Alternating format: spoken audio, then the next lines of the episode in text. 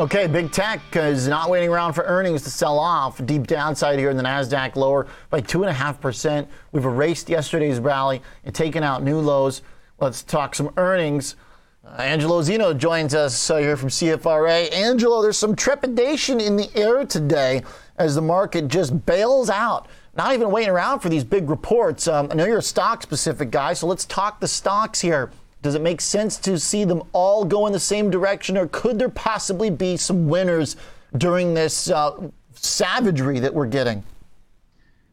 Yeah, I mean, listen, I, I think they're definitely, you know, you could have a mixed picture this earnings season, especially when we start looking at the, um, the, the difference of valuations across some of these names. It definitely looks like some of them might be um, a lot more attractively valued relative to some others out there. But I will say this um, as far as some of the concerns that are out there in the market, I'd say kind of all of them to to one you know one extent or another um, are going to be kind of um, you know exposed to some of these you know same factors, whether it be the potential for a softer, softer consumer in, in certain areas of the market, whether it be some of the inflationary pressures out there that could crimp some of the, the operating margins out there, or whether it be related to you know uh, Ukraine Russia issues. Um, but there are, as well as kind of you know the supply constraints that are, are kind of building because of what we're seeing out in China. But there's there's some sort of um, you know there are definitely headwinds kind of going into this earnings season that I'd say each of these companies are going to have to contend with um, on a similar basis. Apple, it seems like, uh, is our anchor as always. Um, the uh, uh, potential for China shutdown to hit this uh, right now is, is, is what exactly? I mean, if their plants are on hold, uh, how do they give us something positive on the outlook? Is it reasonable to expect a, a good guidance right now? Well, listen, I, I, think the positive takeaway from this again is the fact that, um, at least from the extent of Apple, is it's happening at the right time of year or the best time of year where you can have supply constraints, and that is kind of an, an off peak type of uh, you know time of year for Apple from a seasonal perspective. Typically, the orders start ramping for their next cycle around the May, June, July time frame. So, given you know we've just kind of gone through peak um, iPhone 13 demand, um, listen, I, I think you know, I think there's kind of some leeway here for Apple, at least in the near term. But that being said, I mean, we need these supply constraints um, to kind of go away in a hurry, or at least start to ease in a hurry, you know, before you know demand starts to build or orders start to build up on their end of things. I think really the key for Apple um, is going to be the services side of things. That's what everyone's looking at, in my opinion. We're looking for 17% growth. It's a deceleration from the last quarter of about 24% definitely going against some tougher comps. But that's the growth story for Apple. It's services. It'll continue to be services. So if they want to continue to have that that elevated multiple, they need to come through on the services side of things, which we think they will. And of course, you know, the capital allocation story this time around is always key, and we do think it's going to be a doozy. We expect a 100 billion um, announcement here, as well as a 7% uh, dividend hike. Okay, that part really interesting. So two things I want to separate here the services side, uh, which uh, uh I want to present um, uh, maybe a, a bold uh, argument, and then I want to come back to the shareholder friendly side, which seems pretty bullish right now.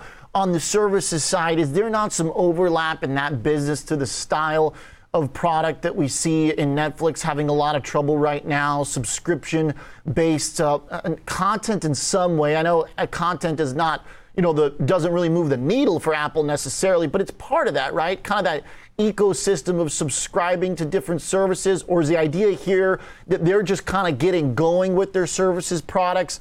and that growth is not something uh, that is, uh, you know, a, a, super high bar to reach for them at this point.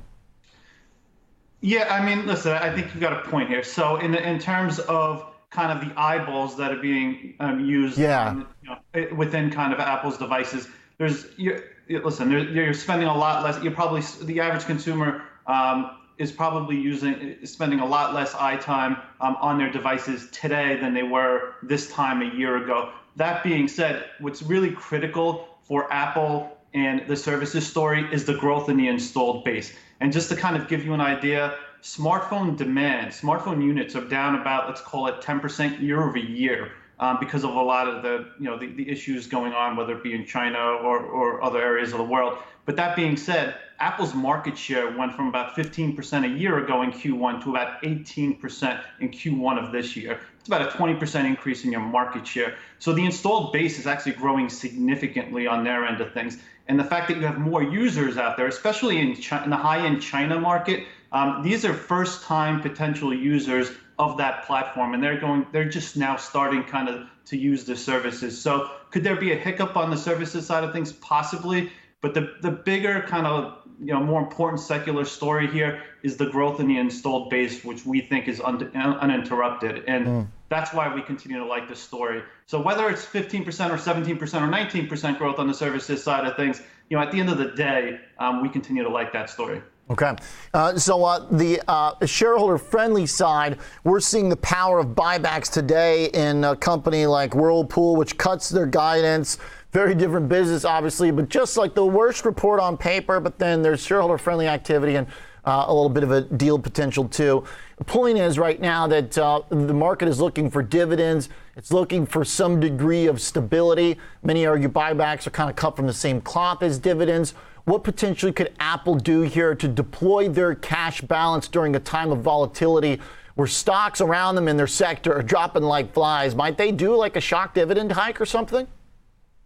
You know, I think it's unlikely that you'll see something massive on the dividend side of things. And the reason I think that is because I think they continue to believe that they remain a, a very attractive story long term in terms of this, the stock price and where they think it's going. So, um, 7% is where we're looking at, and it's historic. It's what they've done over the last several years. It's been around that 7% range. I think where you could see the upside is actually on the, the buyback side of things. We're, we're looking for 100 billion. They announced 90 billion last year. They've essentially update every year um, because the free cash flow continues to, to grow significantly. So, you know, my view here is um, 100 billion, but there is potential upside, especially if they kind of want to get a little bit aggressive um, in terms of, um, you know, getting to net cash neutral, which is what they've historically, it was what they're looking for. So you could see something along the lines of 110, 120 billion if they kind of want to alleviate some of the growth fears out there.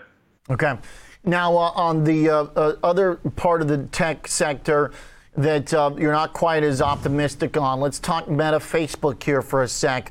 That one we've already seen traded like Netflix in the last quarter. So, is there a little bit more overlap in terms of eyeballs on the apps and the social content that uh, maybe slows down a bit? Or what's the big bear case here for Facebook that justifies the way it's traded already? I think the big, you know, the big issue here with Facebook clearly is the fact that you know you've got these competitive pressures going on out there, um, and that's that's definitely going to be kind of at the eyes of a lot of analysts here. Um, I think you'll get a ton of questions on on TikTok, uh, uh, TikTok among others, um, but really kind of you know you're seeing an abrupt kind of halt in terms of um, the user growth side of things, and if we were to see, um, and that's coming at, at, at the same time that we're seeing an enormous amount of um, investment kind of kick in in terms of the metaverse. So you know, you're looking at 40% uh, percent increase in terms of OpEx, 50% plus increase in CapEx spend. That's going to really kind of you know crush the margins here um, over the next couple of quarters. And you know, the big fear I think is, listen, some of the concerns I laid out early on, whether it be supply chain related, whether it be Russia, Ukraine, among other factors, is if we somehow see, let's call it a, a negative type of number on the user side of things, or even on the ad spend on a year-over-year basis, and we're definitely talking about tough comps here. Um, if you start seeing kind of concerns on that, uh, a rollover on that side of things, you know, in conjunction with some of that that massive spend that they're doing, um, that pretty much paints a, a, similar picture to what you're seeing in many respects to the, the Netflix story right now. So mm. definitely, you know, a concern on, on our end as far as Meta is concerned right now. All right. Uh, there it is, Angelo. Really good stuff. But thanks as always. Do appreciate your consistent analysis here on the network. Uh, thanks for helping us understand the picture. Uh, Angelo joins us from CFRA, yes, sir, senior equity analyst.